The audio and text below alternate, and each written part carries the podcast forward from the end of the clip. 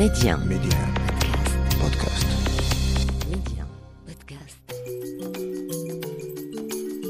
Ils nous ont fait vibrer, marquer nos vies par leurs réalisations et leurs exploits. Ces hommes et ces femmes sportifs africains ont enflammé les stades du monde, repoussant leurs limites pour nous offrir le meilleur du spectacle. Vous écoutez Les contes de Sahel. Au micro, Sahel Sissoko, une série podcast avec et sur les légendes du football africain. Il n'y a que des numéros 10 dans la team de Bouba, le sulfureux rappeur français d'origine sénégalaise. Peut-être qu'il aurait pu rajouter une ligne à son texte, car au pays de la Teranga, il n'y a qu'une génération, celle de 2002, qui a placé cette bande de terre de 196 722 km² sur la carte du football mondial. Vice-champion d'Afrique et quart de finaliste au mondial en Asie, jamais une équipe nous a fait autant rêver, vibrer, surtout rendu fiers. L'Infernal et la Jujouf, le gaucher magique Khalilou Fadiga, le lapin flingueur Henri Camara, sans oublier les teigneux, les hommes de devoir, car le parcours de ce groupe d'amis est une épopée. 20 ans après, certains ne sont plus là, ils ont rejoint les étoiles, mais on ne les oublie pas. Ceux qui sont là, on les regarde toujours avec la même admiration. Et pour moi, beaucoup de souvenirs refont surface aujourd'hui en recevant l'un d'entre eux, Alassane Ndour. L'ancien milieu de terrain de Saint-Étienne a parfaitement réussi sa reconversion. Il porte la marmite du cœur et murmure à l'oreille des plus influents de cette planète.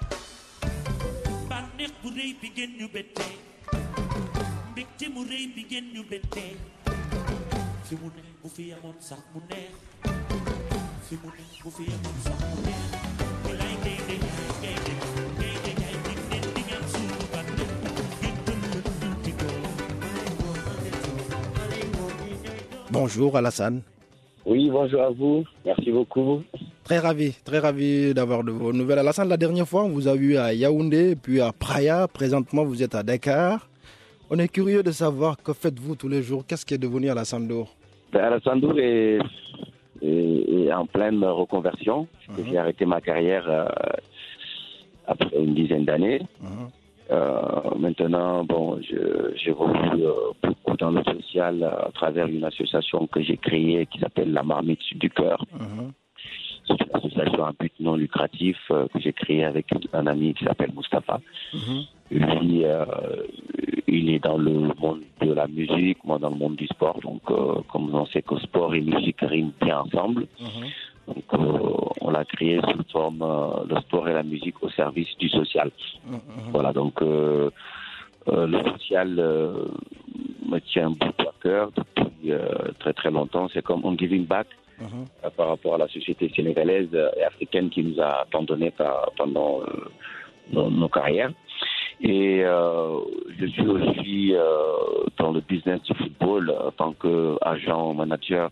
D'accord. Sur le plan football, marketing, donc je m'occupe beaucoup de Samuel Eto'o, je m'occupe beaucoup d'autres joueurs aussi sur le plan image, ambassadeur, sur plein d'autres business qui touchent un peu le football. Donc, du coup, forcément, on me voit beaucoup voyager. D'accord. Les débuts de ces voyages sont bien précis dans le football. Tout le Sénégal qui coupe du monde.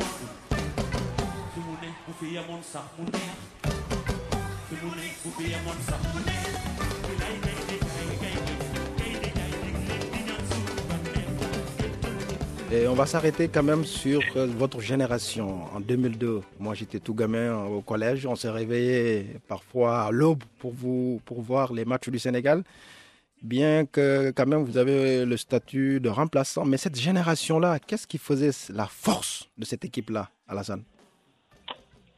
La force de cette génération-là, c'était sa solidarité. Uh-huh. C'était sa solidarité, c'était une génération bourrée de talent, uh-huh. À tous les postes respectifs.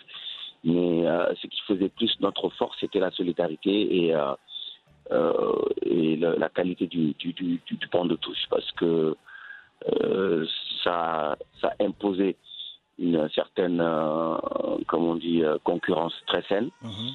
Parce que personne n'était à l'abri, on va dire, à part peut-être 2 ou 3 joueurs d'exception qui étaient dans l'équipe, mais sinon tous les autres postes étaient des postes vacants parce que derrière aussi d'autres poussés pour notamment pour rentrer. La preuve, souvent, quand le coach a eu à faire appel à quelqu'un d'autre, rapidement, la personne a montré qu'elle était bien là. Et ça, c'était une des forces de notre équipe. Et plutôt, la solidarité aussi jouait bien son rôle parce qu'on était très solidaires, très contents de nous retrouver en sélection. Et la preuve, les résultats ont suivi, quoi. Oui, mais quand même, est-ce qu'il n'y a pas quand même un goût d'inachevé quand on revoit la finale 2002 au Mali face au Cameroun au tir au but, et puis le quart de finale contre la Turquie, ça s'est joué sur des détails, Alassane. Ah oui, ben, le football c'est les détails. Ouais. Le football c'est les détails, parfois, comme on dit, les dieux du football. De changer la donne. On était contre, comme la finale, on veut la jouer contre le Cameroun quand même, qui était le pays à battre dans ces périodes-là, avec des joueurs d'exception aussi. On les a quand même contenus tout un match à 0-0. Bon, après, les pénaltys, on sait ce que c'est. Bah, bien vrai que les pénaltys font partie du jeu. Du jeu, oui. Mais je pense qu'on avait tout donné pour gagner ce match-là. Après, bon, comme on dit, les débuts du stade n'étaient pas avec le Sénégal ce jour-là. Ouais. Après, on va aussi refaire le match de la Turquie. Pour moi, c'était un match plutôt à notre portée, justement, parce que vu qu'on a battu les plus grands, c'est que la Turquie, certainement sur le papier. Mais après, on a vu aussi une belle équipe de la Turquie qui aussi a montré quand même quelque chose, des occasions, malgré que nous, ici, on en a eu. Bon, je pense que c'était la fin de notre tournoi. Même si on n'a pas démérité, on avait quand même tout donné. Oui.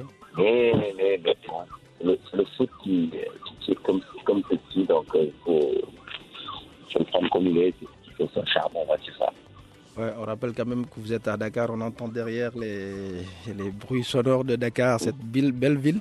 Je suis désolé, hein, je suis non, en voiture, donc... On comprend, ce sont cassés le charme quand même de l'émission, et puis voilà, on est en pleine discussion.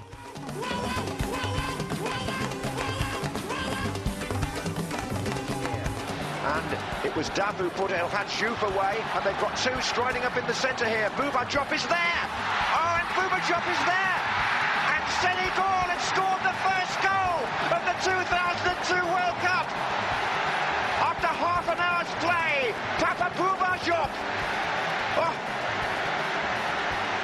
Just look at this celebration! La génération 2002, aujourd'hui, un de vos anciens coéquipiers, à l'UCC sélectionneur, il y a El Hadji Diouf aussi qui est dans le dispositif de la fédération. Qu'est-ce qui manque aujourd'hui pour que cette génération de 2002 accompagne cette nouvelle génération, cette équipe de Sadio Mané avec Ismaël Sarr, pour que quand même qu'il aille chercher cette coupe qui manque au palmarès du Sénégal? Ben, vous savez, dans toute chose, il faut des rôles modèles. Parce que on a été là avant eux, Pierre 86 a été là avant nous. On avait des modèles, on avait des rôles modèles pratiquement. Toute l'équipe de Pierre 86 était des rôles modèles pour nous. Parce que il est vrai qu'on était hyper jeunes, mais on découvrait le foot à cet âge-là. Que ces gens-là nous ont bercés avec leur talent, avec leur parcours en sélection. Nous aussi, en 2002, je pense qu'on a dû quand même percer cette nouvelle génération-là qui est en train de faire de belles choses, mais qui reste encore à exploser, certainement, comme il devrait se faire, parce que c'est une belle génération.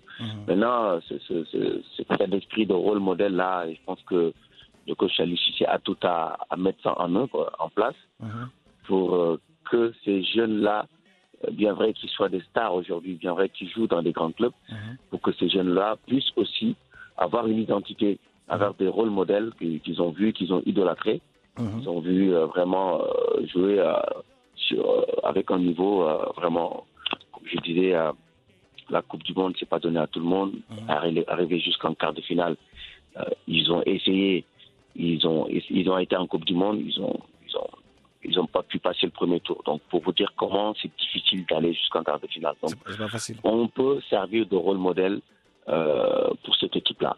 Oui. Donc, Alucissé a tout à appliquer cela. Donc, déjà, sur la venue de El Hadji Diouf en support, mm-hmm. ça aussi, c'est une chose positive parce qu'il faisait partie de cette génération et il faisait partie des meilleurs joueurs de cette période-là en Afrique. Donc, c'est une très bonne chose, mais plus on met encore des figures emblématiques dans ces équipes-là, mmh. plus que cette équipe pourrait briller, plus que cette équipe pourrait avoir une identité. Ça, pour moi, c'est hyper important. D'accord, donc ça c'est très intéressant. Et ce groupe d'amis-là, 2002, et on vous a vu la dernière fois, c'était dans des circonstances assez tristes, le décès de Pabouba Diop. Ouais. Et est-ce que vous vous retrouvez souvent, vous gardez des affinités, on sait que tout le monde n'est pas ami dans la vie forcément. Qu'est-ce qui reste de ce groupe-là en termes de fraternité, d'amitié ? Écoutez, ce groupe vit toujours, hein. On a un groupe WhatsApp, on est assez interactif, on discute sur beaucoup de sujets. Mmh. D'ailleurs, même moi avec El Hadji, parfois de temps en temps quelques-uns d'autres. Ouais. On joue des petits matchs. D'ailleurs, hier, on a fait un petit match ici avec une communauté libanaise, uh-huh. avec El Hadji, donc en foot à 5. Uh-huh. Donc, on est souvent en activité. Donc, avec Fadiga, on est toujours en contact. Avec plein d'autres, on est souvent en contact. Uh-huh. Et voilà, forcément, le temps ne nous permet pas de nous voir tout le temps, parce que forcément, voilà, on a chacun de nous des activités. Oui. Mais c'est un groupe qui reste encore solidaire. Bien vrai qu'il nous reste encore beaucoup de choses à faire, parce que souvent, j'interpelle les gens du groupe à faire des choses concrètes pour le Sénégal. Uh-huh. Le football, c'est fini pour nous, sur le terrain, mais on peut être aussi un groupe influent, on peut être aussi un groupe... qui peut faire bouger les choses, vu qu'aujourd'hui, le statut du Sénégal, si aujourd'hui on parle du Sénégal sur le plan international, je pense que le Mondial 2002 a beaucoup joué là-dedans. Exactement. Donc, on ne nous a pas oubliés. Maintenant, il faut quand même continuer à faire des actions sociales ou bien des actions, je ne sais pas comment on peut les appeler, mais des actions qui vont vraiment directement à l'encontre des populations. Et ça, c'est hyper intéressant. Ouais. On a encore du mal à mettre ça en place, mais on est toujours en pourparlers pour cela. D'accord. Vous parlez tout à l'heure de reconversion, vous évoquez la Marmite du cœur, une association que vous avez mise en place avec des amis. Durant le mois de Ramadan, on voit les activités que vous menez, c'est très intéressant. Aujourd'hui, parlant de reconversion, on vous voit souvent sur les cérémonies de la CAF, avec Samuel Eto'o, vous le disiez aussi. Quel rôle jouez-vous là-bas dans les paysages africains ? Écoutez, la CAF a compris quelque chose, c'est déjà de faire intégrer les anciens joueurs.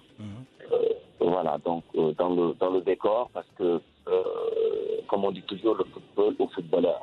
Donc, on peut pas organiser, la CAF ne peut pas organiser des événements sans pour autant coopter les anciens footballeurs. Donc, eux, ils ont compris ça. C'est à l'image d'Anthony Bastoué qui n'est plus là, qui était ancien joueur. Quand il était secrétaire général, il a pu imposer cela. Et ça fait quand même une belle image parce que souvent, quand il y a des cérémonies de la CAF, ils nous cooptent pour nous inviter, pour quand même représenter, pour montrer cette image du football et du footballeur. Donc souvent, on est un peu les ambassadeurs de la CAF. C'est bien, c'est bien. Actuellement, il y a quand même un débat qui divise le monde du football de façon générale. C'est la Coupe du Monde tous les 2 ans. Vous, en tant qu'ancien footballeur, qu'en pensez-vous ? Quel est votre avis sur cette idée ? Ouais, après, je ne sais pas quel impact ça aura. Pour moi, c'est un peu juste du monde tous les 2 ans. Une Coupe du Monde n'est pas facile à organiser. À préparer. 2 ans, je me dis que c'est très, très juste. Bon, je pense que c'est un programme qui vient de là-haut, de la FIFA, par rapport à forcément au planning des matchs africains. Je pense que c'est à débattre, c'est à voir, c'est à discuter. Je pense que ça ne peut pas être une décision si radicale et si prise rapidement comme ça. Je pense qu'il faut, ça mérite d'être bien regardé, bien peaufiné pour voir la décision finale. Mais la Coupe du Monde, tous les 4 ans depuis sa création, je pense que elle est pour tout le monde. Après, il faut voir. Si c'est un changement qui peut être productif pour le football africain aussi, parce que nous aussi, on prend pour notre football. On veut que notre football remporte la Coupe du Monde. Voilà. Donc, si cela arrangerait les Africains, moi, je serais plutôt pour. Mais après, encore une fois, cela mérite d'être bien regardé, bien peaufiné. Une question, une indiscrétion par rapport à votre ami Samuel Eto'o. Il est candidat pour la présidence de la Fédération camerounaise de football. Je sais que Samuel Eto'o pourrait être quelqu'un de très intéressant dans ce profil-là, vu ce qu'il a eu déjà à faire dans le football camerounais, vu les instances qu'il fréquente. Parce que c'est quelqu'un qui fréquente quand même les grandes instances. C'est un ambassadeur de la FIFA, un ambassadeur de la CAF, donc il côtoie pratiquement tous les présidents africains. Donc je pense qu'il a un bon profil, une bonne reconversion pour aujourd'hui aider ce football, parce que c'est quelqu'un de très, très ingénieux et quelqu'un qui va très vite dans la tête. Je sais que sur le plan posture, sur le plan éthique, je pense qu'il pourrait quand même beaucoup aider le Cameroun qui a encore des problèmes d'organisation au sein de la fédération. En tout cas, on serait très ravis d'avoir Eto'o ici pour un podcast, pourquoi pas, il nous dira. En tout cas, Alassane, merci beaucoup pour votre disponibilité. Vous avez un calendrier très chargé et merci beaucoup. Écoutez, vraiment, c'est au plaisir. Merci beaucoup. Merci beaucoup. À très bientôt. Au revoir. Merci, au revoir. Merci à vous.